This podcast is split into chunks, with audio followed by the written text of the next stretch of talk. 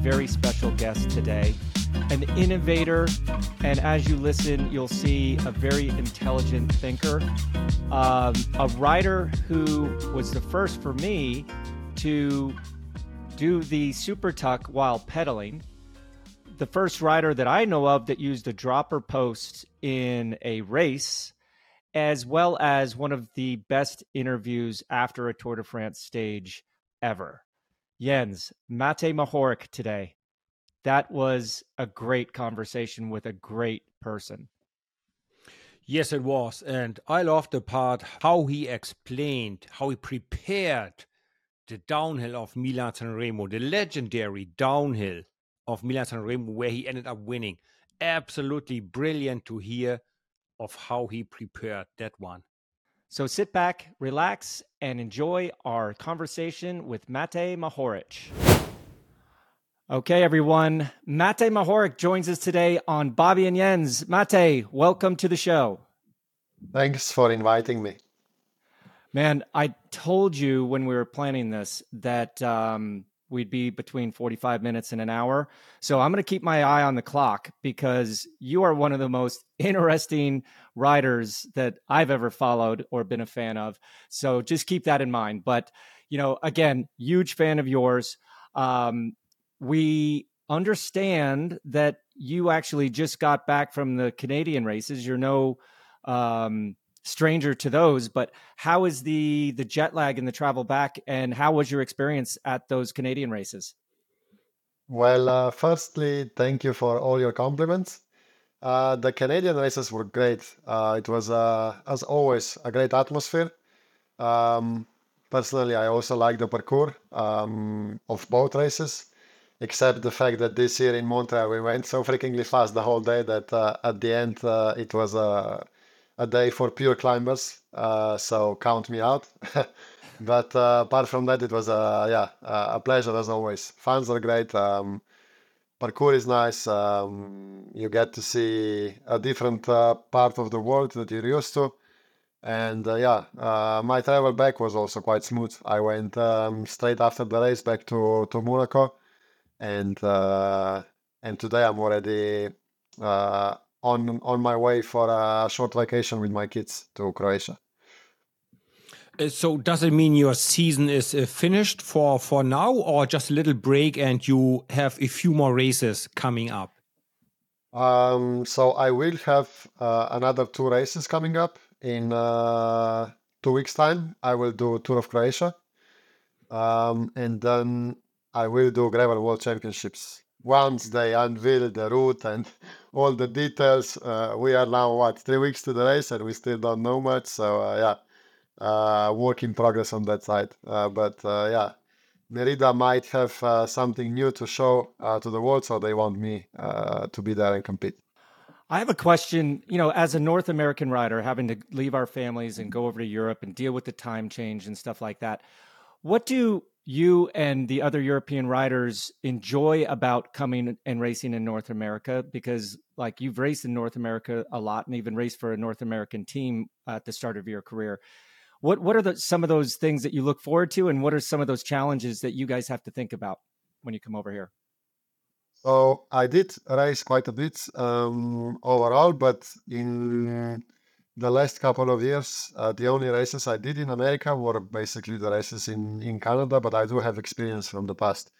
It's different to racing in Europe. Um, I wouldn't say it's different because of uh, because of jet lag or uh, or that sort of stuff. I would say it's different uh, because of the nature of the roads. Um, roads tend to be much much wider, faster, um, and that changes everything. There's no roundabouts, obviously, no tiny narrow sections usually, and uh, you need to adapt. It's not. I won't say it's a different sport, but it's very very different to racing in Europe, especially like the racing. The races, the two races in Canada are considered to be pretty technical, but in a completely different uh, sense than say the classics in Belgium or uh, or other classics in Europe because in Europe, you just make sure you enter the narrow section in front and then you stay there. You don't need mm, any special power or uh,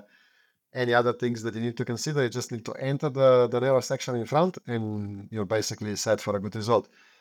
Whereas uh, in a race like uh, like most races in North America, when you have wide roads, you need to consider being efficient um, in the peloton in a completely different way. Uh, you need to obviously, if there's a narrow turn or whatever, you you it's better that you are uh, in a good position, so more as as much to the front as possible. But then you need to take it a little bit easier, slide maybe all the way to the back of the peloton, and uh, fix your position later on when there is time, when there is a descent section coming up, like a straight big descent where everybody starts to come around each other again. Uh, we call it a washing machine effect, no? When the peloton starts to mix up again. So um, I would say it's easier to race in Europe because it's less focus. You just focus to be in front when it matters, and then you stay there. And in US or America, you need to like constantly focus. Need to think about where you are in the peloton and where you want to be. And that's a lot of concentration for a for a for a race like Montreal that's like six hours. What I always noticed is that not at the World Tour race, but let's say Tour California, the roads Mhm. are twice as big and the peloton is only 130 riders. Yeah. So there's so much more space for everyone. I loved racing in the US. The only thing I missed over there was some proper breakfast bread. They always have just a soft toast, and that's just not me. But uh, back back to you, um, Matej. Hey, um, we we did talk to some of the best climbers. We just recently had Tony Martin, one of the best time trialers. Now we talk to you as probably one of the best downhillers or descenders in this period of racing. How how do you train to become a better downhiller? You take more risk. For example, the descent of the Poggio when you won. How often did you do it before in training? Or you were just mentally focusing on it and you had a video clip of it in your mind? How do you train to become better on downhilling, on, on descending? I think uh, definitely by practice. So it helps if you recon the descent before. So if you, the more times you've ridden it, the better you get at it. No, it's like a criterium race. You don't know the corners like first eight or nine or ten or twelve times around, but then as you do it over and over and over again, you get more familiar and um, you take the line better, you carry the speed better, everything goes a little bit better. So obviously, Sanremo was uh, a big, big, big, big um, dream of mine, um, and I am fortunate to to live in the area. Um, it's quite close to to Monaco, so I did train quite a bit on those roads. And then in 2021, or sorry, 2022, um, before we planned or when we planned to use the Dropper seat post, I actually one time, um, like a month before the race, when I uh, was driving back to from Monaco to Slovenia, I stopped in uh, in Sanremo in the morning. Uh, I parked my car and I did a five-hour training ride, but just doing loops of Poggio climb. So uh, up, uh, down the way the, the race goes, and then back on the on the opposite direction of the race where the race doesn't go to cut to go back to the to the climb section. So uh, that accounts for quite uh, quite a few laps. And uh, you get familiar with the lines even though traffic wa- was obviously open. I didn't consider pushing the limits or, or whatever. I just um, you learn after uh,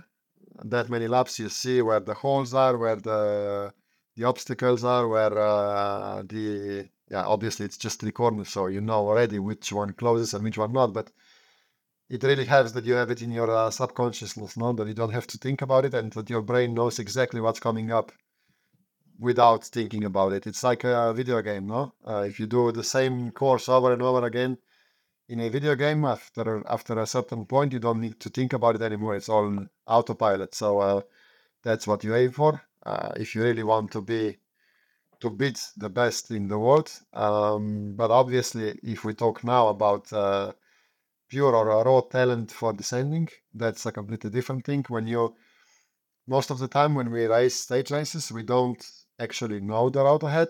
Um, so you go kind of blind.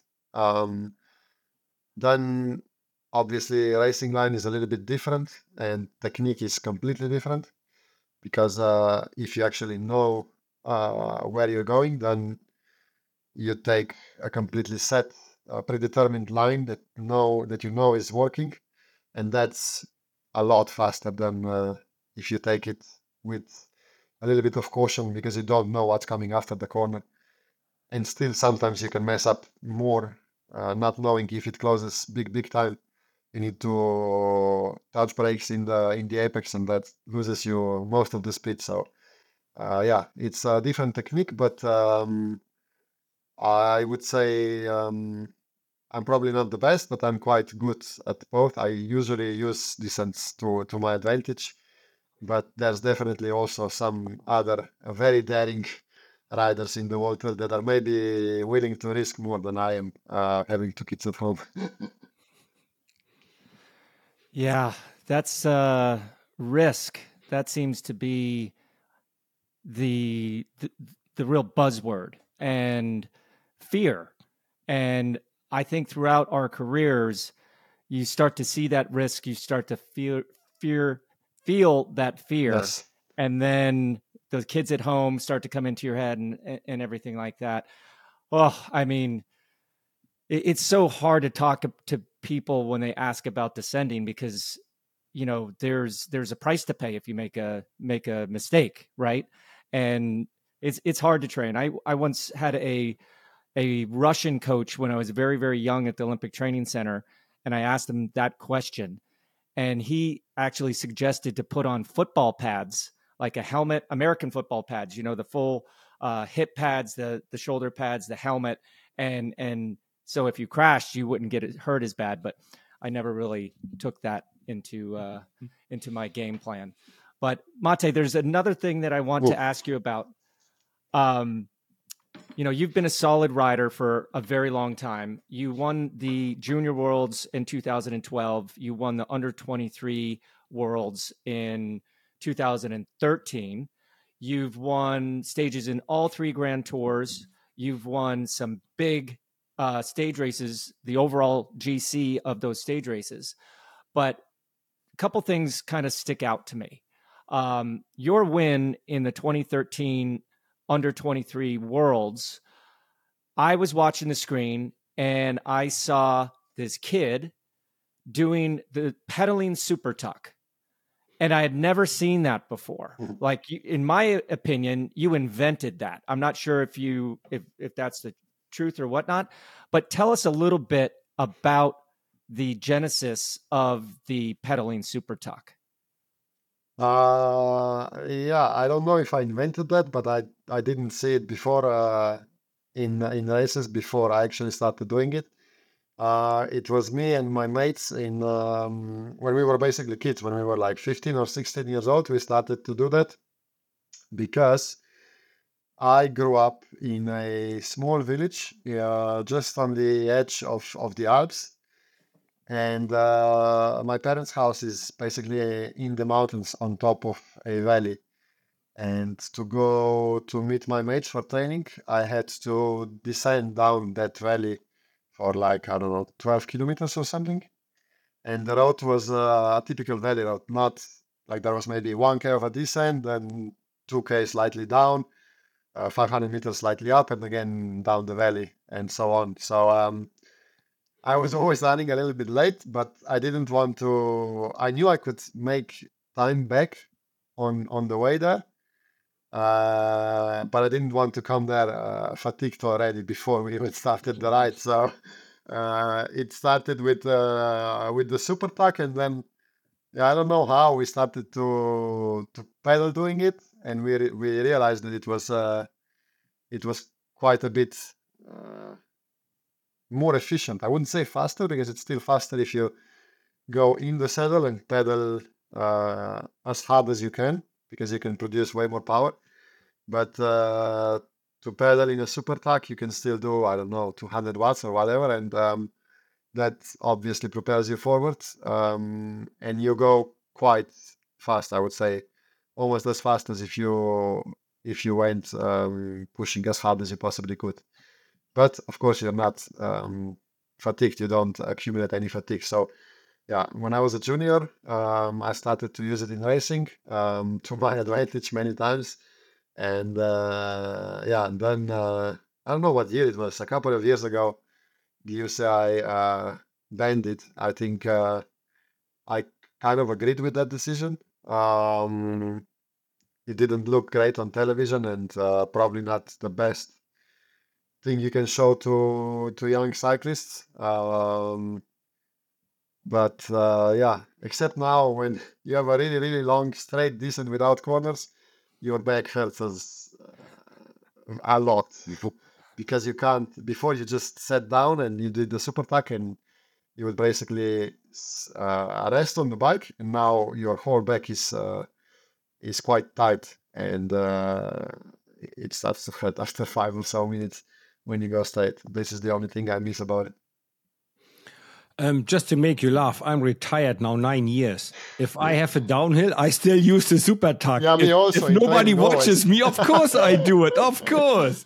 I don't pedal, but, but I, I still went back. Yeah. but um, so there was your first like brilliant invention, the pedaling super tuck. Then you came up with the idea to use the dropper post. You quickly talked about already in your last answer. When and how did you decide to use the dropper post?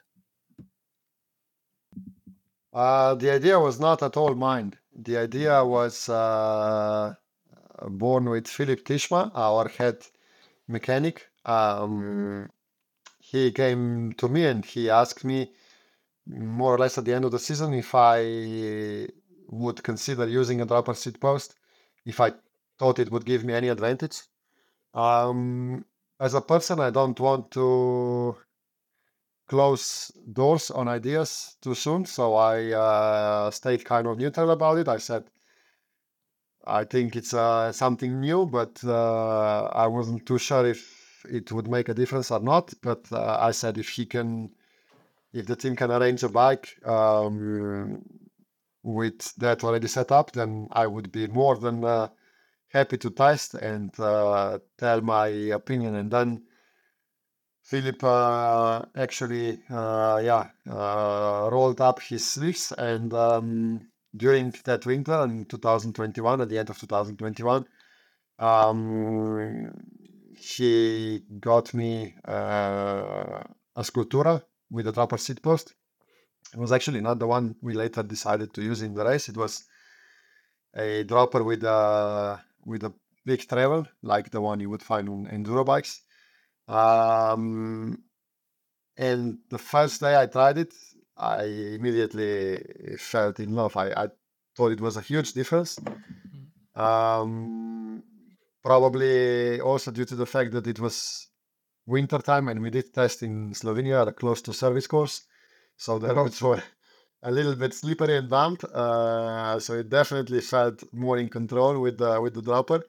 But uh, yeah, we, we quickly realized that if you have too much travel, it's actually more of a disadvantage than advantage. So at the end, we opted for a six centimeter uh, travel uh, option, which uh, gives you lowers your center of gravity just enough, um, and on the same time, it keeps your saddle uh, high enough that you can push against it and sort of use your weight to lean in the corner. Um, and I think that works really, really well. I've used the bike since uh, Milan Sanremo, also in most of the mountain stages we do. And uh, I still think, even though it's not widely used in the peloton, I still think um, it's definitely safer. Um, I don't know if it's faster, uh, but it definitely takes. I don't think you necessarily go. You can go any faster with it, but when you go as fast as you can, it takes the the edge off. You feel more secure. You feel way more in control, and it's much easier to fix your mistakes. Um, sort of like I lost the front and rear end both in the last corner in San Remo that I won. Uh, and I almost uh, finished inside the, the, the flowers thing uh, next to the next to the road. Uh, but when you sleep like this, if you have a dropper, because your saddle is lower, you have uh, that little bit more of uh, of space actually to to fix that with with with your body that readjusts all the system. Um, and I think it's I feel more secure. So I think it's the future. I think in a couple of years, it will the technology will pass on from maybe the gravel bikes. More and more people will demand it, and then as more people start to try it, for sure it's gonna widespread. Uh, but at the moment, of course, it's quite a high cost of developing that for um, for the current uh, very specific aeroframes that we have on the market. Uh, there will be a very expensive seat post to develop just for one type of bike. Yeah, I'm a big fan of the dropper seat post. Uh, I'm riding my uh, my gravel bike more and more, and I wish I had uh, a dropper post on my gravel bike for sure. But um, thanks for letting us hear about that because we haven't really heard much about that since you actually used it in Milan San Remo. But it's cool to hear that you're you're still using that technology, and like you said, hopefully it will come more to the mass market mainstream producers.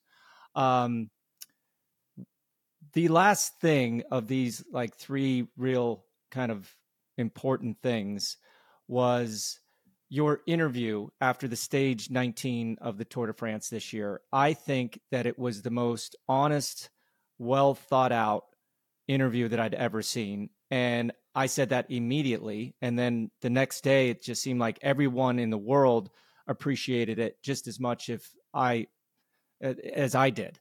Um, to our listeners and our viewers, if you have not heard this, just Google Matej Mohorič interview and prepare to maybe wipe uh, a tear from your eye as well as be absolutely influenced and motivated by this young man.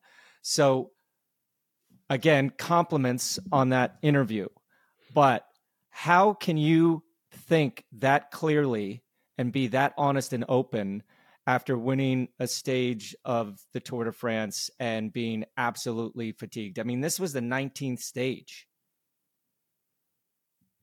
Yeah, exactly. I think the fact that it was the 19th stage had a lot to do with it. You basically just spent a month on the road with your colleagues, uh, not just from your team, but also from every other team. You've been together in uh, in the groups of the back on the mountain days. You've tried to help each other out as much as you can. Um, even if sometimes it's just a fresh bottle, it can make a difference and make you a friend and uh, you feel with everyone else by the end of a, of a grand tour because you see the riders who had success, which are obviously in minority, and then you see all the others that worked just as hard and uh, were maybe not uh, good or lucky enough to actually pull something off. And you see how it affects uh, everyone around them, how it affects uh, their teams. And I still think like personally, uh, to be a professional cyclist and to win bike races is my job, no? So what I do, the results I achieve uh, during races, um, they have a direct uh, effect on on everyone within the organization, within the team, no? And um, that's quite a bit of uh, responsibility. And uh, yeah, you, you do lay that pressure on yourself, and um, you know how hard you work. And then this tour, uh, there was a specific situation because I did um, do well in a in a stage before. I was third on stage in stage nine on Puy de Dôme. Um, normally, I wouldn't even like even this year. I didn't plan to go in the breakaway, and that day I was not supposed to. I just tried to close the gap for uh, for uh, for the two climbers that we have in the team and uh, they did a rush in the back, and I ended up in the breakaway by mistake. But um, uh, obviously, with a one hour uh, mountain top finish climb at the end, I didn't have or consider myself uh, to have a chance to win the stage. But I wanted to honor uh, Gino uh, after what's uh, what's happened a month and a half before the tour and uh, yeah, obviously Gino was a climber, so that day I said to myself, even though I didn't think I had a chance, that I need to try uh, for him and that I would do really give my best uh, because of that. And um, I ended up third on the stage, not too far off winning. I think if I joined Jorgenson in his attack before, um, or if the group in the back would hesitate a little bit more, I would have uh, probably a good chance of of of winning the stage. But uh, yeah, to be third in the stage in the Tour de France, it's quite a hard thing to do. Um, not everyone is probably capable of doing it, even the ones who are at the tour.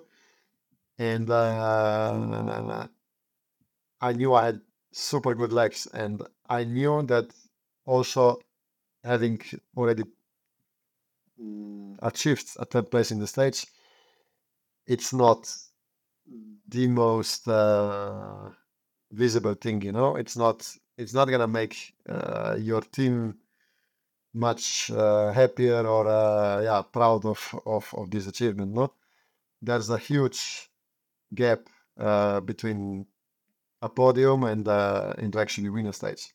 If you win a stage, it changes your life. It puts a cherry on top of not your season but your career in most cases. And if you if you end up being third in the stage, it means that you're a really really good bike rider, but uh, you're not just yet a Tour de France stage winner. And um, in stage 19, I knew it was the last chance for everyone to shine. And uh, you, of course, you dream of being that guy.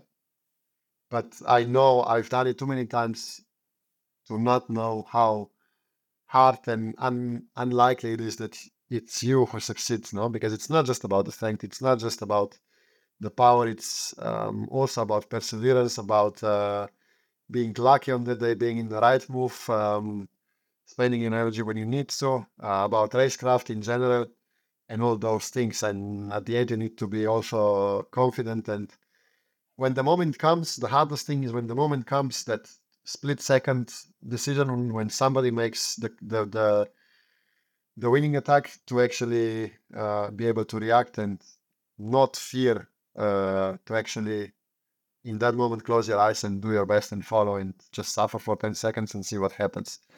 Because most people they say yeah but what if i explode?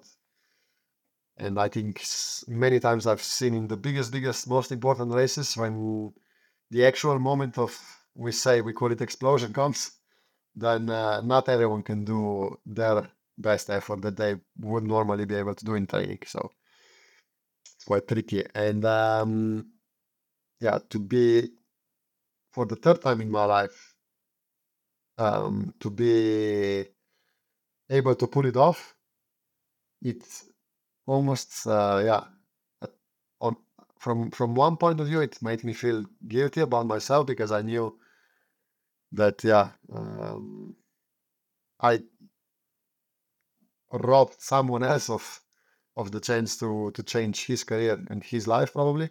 But at the same time i worked just as hard as anyone and i knew i dreamed and did everything i possibly could to all the sacrifices to be up there to be to be ready to be um able to to actually compete for that. And uh, you really really wish that with everything with yeah with everything. So mm, yeah you feel proud of your achievement but also you feel sorry for your colleagues at the same time.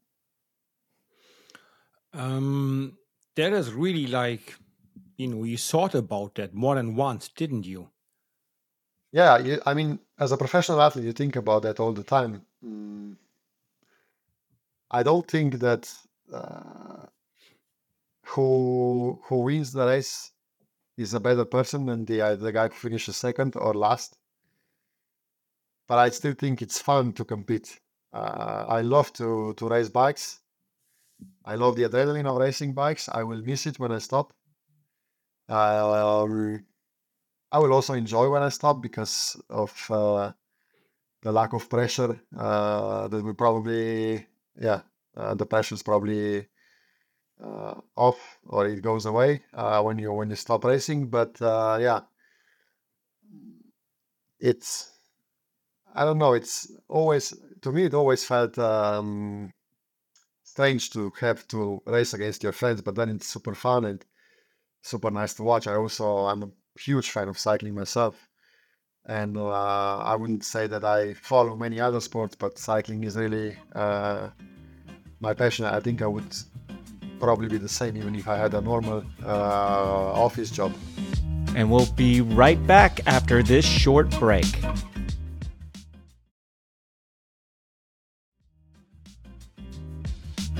And now back to our chat with Matej.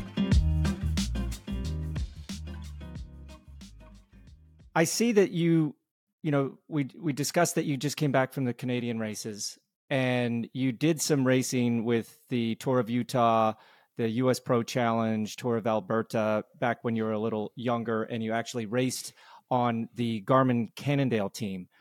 Um, why I bring that up is your English is so good. Where, where did you is is that where you learned how to speak good English?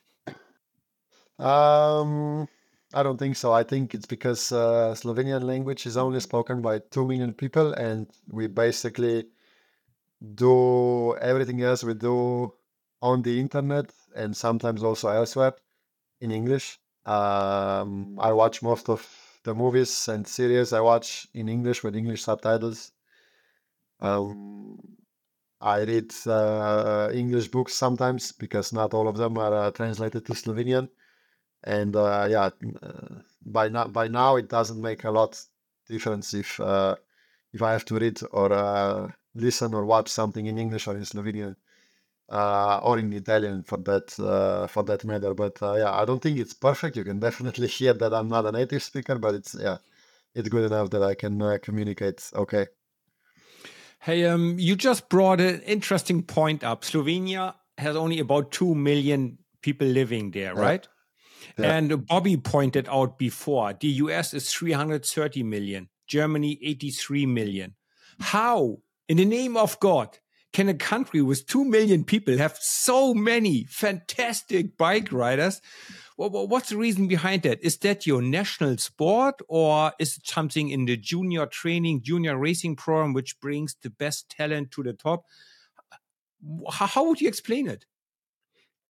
in general, it's quite easy to explain actually. Uh, if you visit the country, you see the difference in society in general, in, in the culture in general. So, if you pick any random place in Slovenia, um, a village, a small city, um, it would have all, or not all, but a lot of sports infrastructure enriched probably most by bike um, and if not definitely by by car with less than 10 to 15 minutes drive no you would have a swimming pool uh, track and field uh, football uh, football how you say uh, place to play football place to play basketball volleyball um, and you would probably have not just facilities but also sports teams for uh, especially for children and for recreational adults and sometimes uh, professional uh, clubs that actually practice those sports. And you as I, when i was a child you could pick from a wide variety of, of sports and it was mm, the it was completely usual that um, each child uh, each friend of mine did at least one if not two sports sometimes one in summer one in winter and sometimes two at the same time.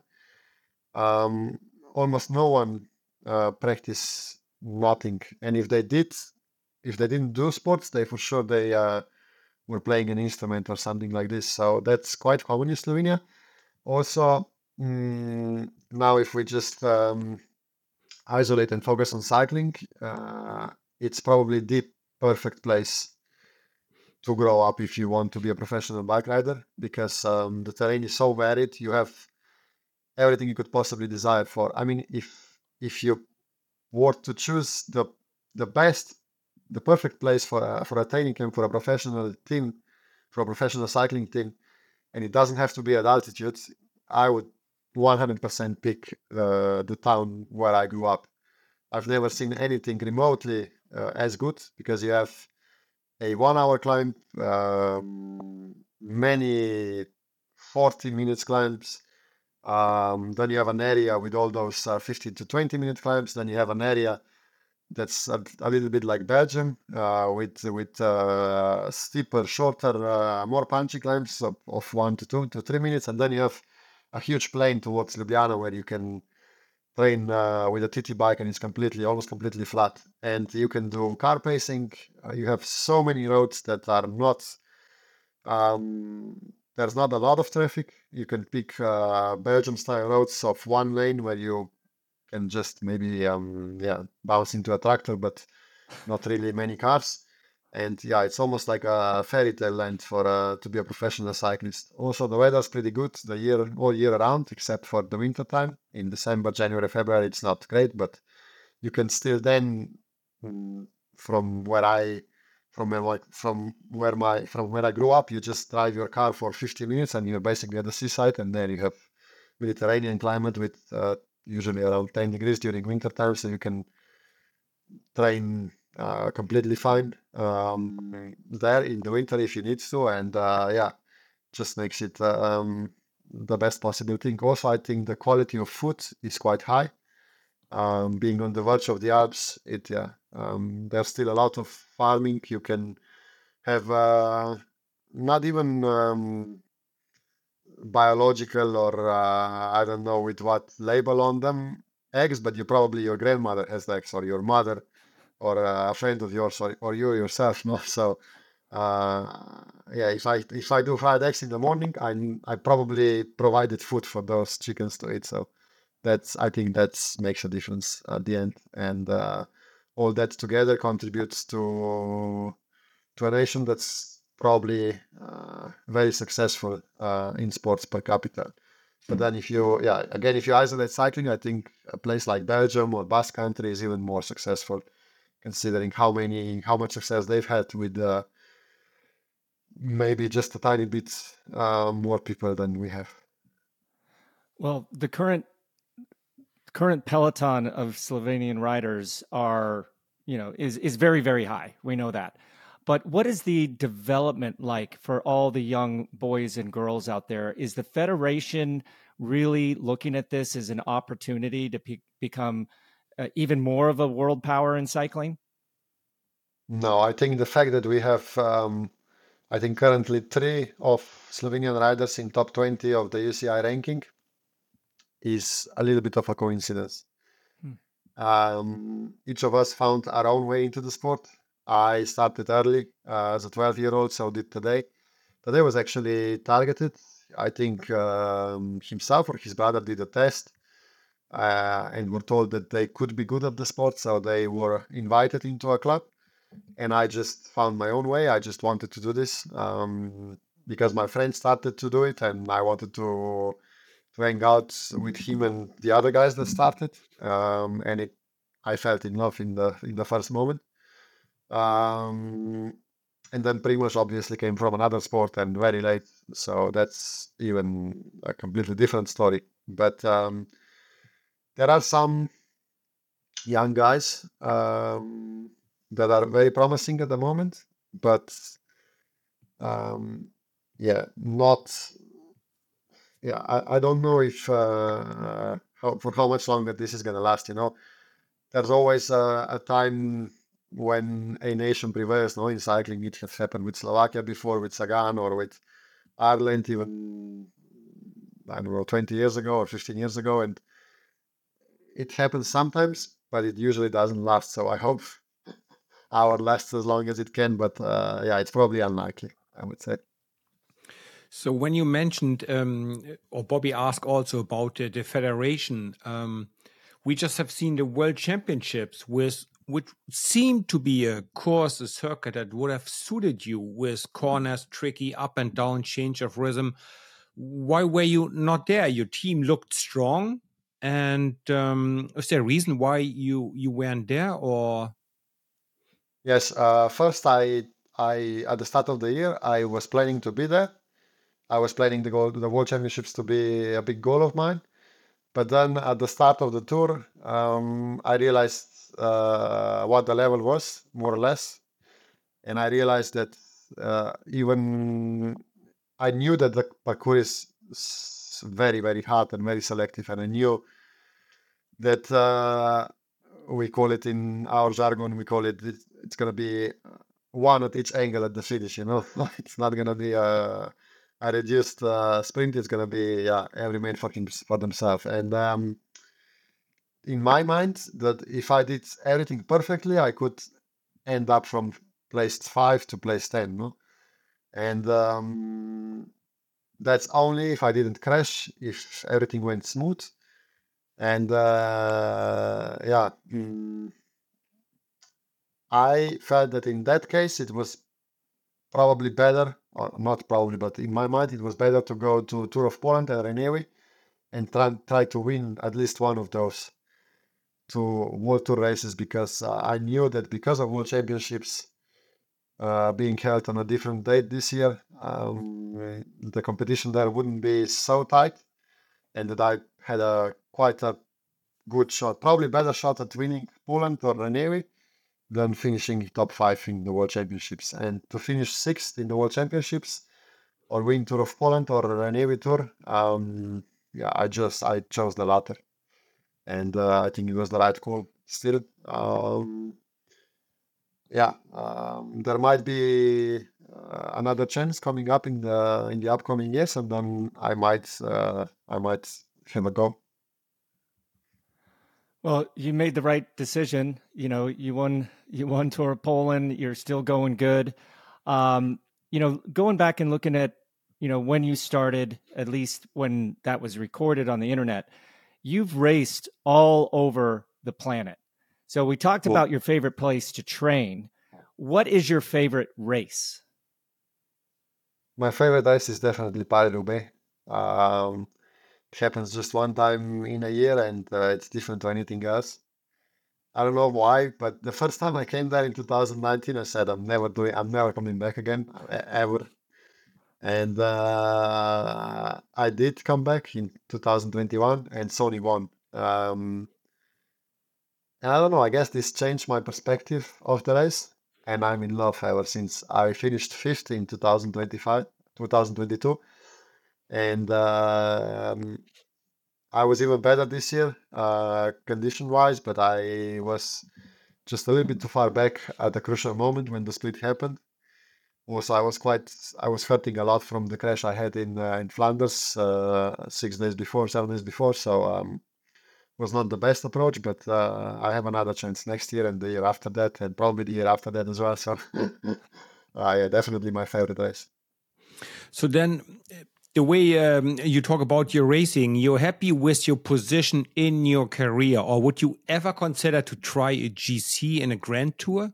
Just maybe one time to hey, let's pick maybe one that's there's less competition there, and I try a GC and a Grand Tour, or you go, no, I'm happy to be a stage hunter, to go for the classics. I mean, you had a fantastic career, and you happy with that or you go ah oh, maybe i want to have a little go at that. You go nah that's out of my league. Yeah no i'm happy and proud about my career so far. I think i can be even better in what i do. So to hunt stages win the overall of uh, one week stage races um, and uh, the biggest uh, yeah the biggest dream of mine is to win the biggest one day races in the calendar um, I'm actually happy. I think at the start of my career, from at, in 2014 when I turned professional, after I moved uh, on from the under 23 ranks, there was definitely a possibility to turn me into a GC rider for the Grand Tours also. But I think that train is long, long gone. I think you need to train in a completely different way. Um, I was probably because I came in the sport when it was still moving on from its dark past, and um, the methods of training and nutrition were not as scientific as they are now. Um, I think now it's probably easier um, and more methodic to recognize the young talent and actually put point them in the right direction. And um, I would now say, fortunately for me, uh, this wasn't the case 10 years ago. And uh, I was always, yeah, uh, at the start when I turned professional, they just thought I wasn't uh, actually good enough. Um, and they, yeah, they considered me a GC rider, but I wasn't good enough. So they just used me as a domestique and um, I don't think that was a that was a bad thing. But I think with different uh, with what I know now, with different training and nutrition, I would have been better. Um, but because of that, because I ended up sometimes doing lead outs for the sprinters, I uh, learned other things and I learned how to be efficient in the peloton and I became more punchy. And uh, suddenly, after a couple of years in 2018, I realized that I'm actually good enough to fight uh, for stage wins and one day races in some, yeah, uh, maybe not on the highest, highest level, but at some minor World Tour races or major uh, lower tier races. So um, I kind of went into that direction and I never turned back since. I started to do classics in the, the year after in 2019 and I loved it immediately. Um, it's different racing when you're in Belgium uh, for those races in the spring, and uh, yeah, those are uh, now um, together with the tour uh, trying go for stages. The biggest, the biggest goals of the year always. Wow, wow. Well, gosh, I had another question, but I I just need to ask this one because you actually mentioned it.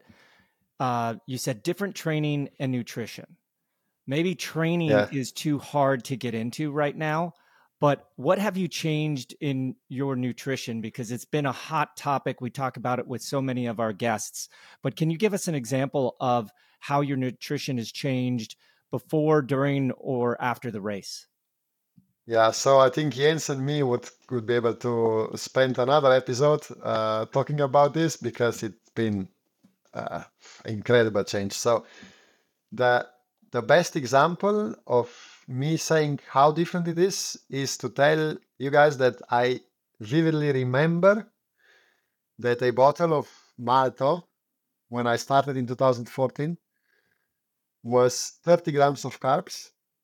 And I still see it now, 10 years ago or 9 years ago, inside my brain, how that bottle of Malto with 30 grams of carbs in half a liter bottle was like a rocket ship, you know, a rocket ship like the the the most energetic drink that you could possibly have. So you only touched it if you really, really needed it, you know?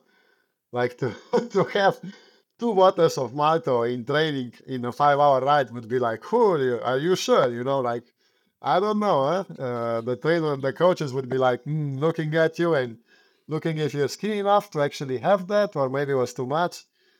And we were told never mind training. We were told in races to eat up to 60 grams of carbs per hour. I think Jens still can confirm that, no? And, Absolutely. Uh, uh, yeah, if today uh, the nutritionist comes up with an idea to have 60 grams of carbs in a training ride, in an easy training ride, everybody would be like in their minds, in their minds, like thinking, what, what what's he doing? Like what's what's he's what's he saying? Like we can't survive on 60 grams of carbs possibly no chance, even for a three hour ride, no chance. Now we go up to, I don't know, uh, 120 for uh, for hard stages, and for the classics, I I use 140 or 150 for the second and third hour of the race, and uh, that's not double, that's more than double. And considering that cycling, yeah, basically is uh, road cycling is in a race like Montreal, it's just a game of who has bigger glycogen stores or who depletes them the last. Because I think if we did half more lap, then every single rider in the peloton would hit the wall. And I think uh, maybe just Adam and uh, Pavel didn't hit the wall in that race. I hit the wall pretty hard in the in the last lap, and I think some of my colleagues did that the laps before, and it's just what it is. And uh, it used to be way way worse. And I remember in 2014, my first year, I bonked every single training ride and every single race. I think like out of 365 days in the year, I probably bonked 220 times. And it's not the best solution there is. I don't think it's the best strategy. so the nutrition changed quite a bit. And yeah, in Italy, I was in the Italian team. We were given probably, I don't know, I would guess it was an 80 grams of carbs worth of pasta after a five hour training night, where we average 170 watts, of course. And now, when you are in January training camp, you come back from uh, from the ride in Altea with our team with Bahrain Victorious. We uh, because I usually uh, I like to train. I like to push in training also, so I sometimes come back with 250 or 260 average, and uh, yeah, 310, 320 normalized, and I probably eat on average during training camps and races on average per meal mm, breakfast lunch dinner i eat like 100 between 180 and 220 grams of carbs per meal. And i think back then it was maximum if you had 150 you were carb loading for Sanremo basically. Or actually no if you like there was most days that you had too little and then the day before Sanremo you probably had not 220 but like 280 grams which was even worse or before Liège because then you could soak up everything, but it doesn't work like that. So a lot of uh, yeah, a lot of wrong ideas. I think back then. Hey, um, my last question is: um, You're racing what I think is a golden area or a golden era of cycling. And you are a very, very good rider. You're so much better than, than I ever was. But is it sometimes frustrating for you that you have to go up against Wout van Aert, Mathieu van der Poel, Vingegaard, uh, uh, um, Pidcock?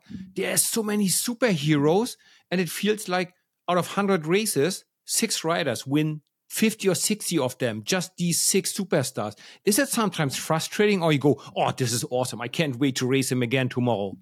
No, I think it's an honor.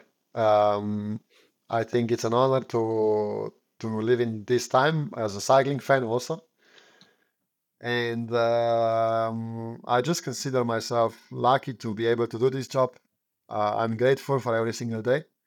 I enjoy it a lot. Um, it works also uh, with my family. I'm grateful that, uh, yeah, I can do what I do because I would still end up cycling after uh, after day job, surely two or three hours a day, because I couldn't live without it. So uh, I might as well get paid for it more whilst I'm at it. And uh, yeah, I think in future, uh, the way I see cycling is gonna evolve. It will get even more um, like this. Even more, uh, there will be even uh, bigger superstars in the future. Cycling will change further. I think um, some teams are already doing it better than the others, uh, going into more detail. And I think uh, in I would be very um, surprised to see if in 10 years uh, cycling is not going to become like football. I think eventually it's going to end up that all the team more or less uh, lives in the same city, trains together, has a physio together in the afternoon, analyzes together um, for the past races, planning for future races, all life planned, and um, support given at 100% for every single detail or aspect of uh, human performance. And yeah, it's just uh, we are on a very tight schedule, no? Uh, the year passes by so quick, and if you need to dedicate enough time to testing, uh, training, nutrition, planning, educating, uh, preventing uh, injuries and all that sort of stuff, you just need full dedication and commitment. And I think now today, in the mo- in the way things are now, some of us we do it on our own behalf or with uh, with huge help of our team. In my case, and uh, maybe some other uh, some of my colleagues are not as lucky with in some other teams. But I think in future it's definitely going to evolve. I think, uh, yeah, um, in 10 years' time, the best teams are gonna probably live in the city where I grew up because it's the best place to be a professional cyclist. and have uh, training rides, uh, follow-up cars, uh, uh, physios in the afternoon, massages, and uh, any treatment they would need.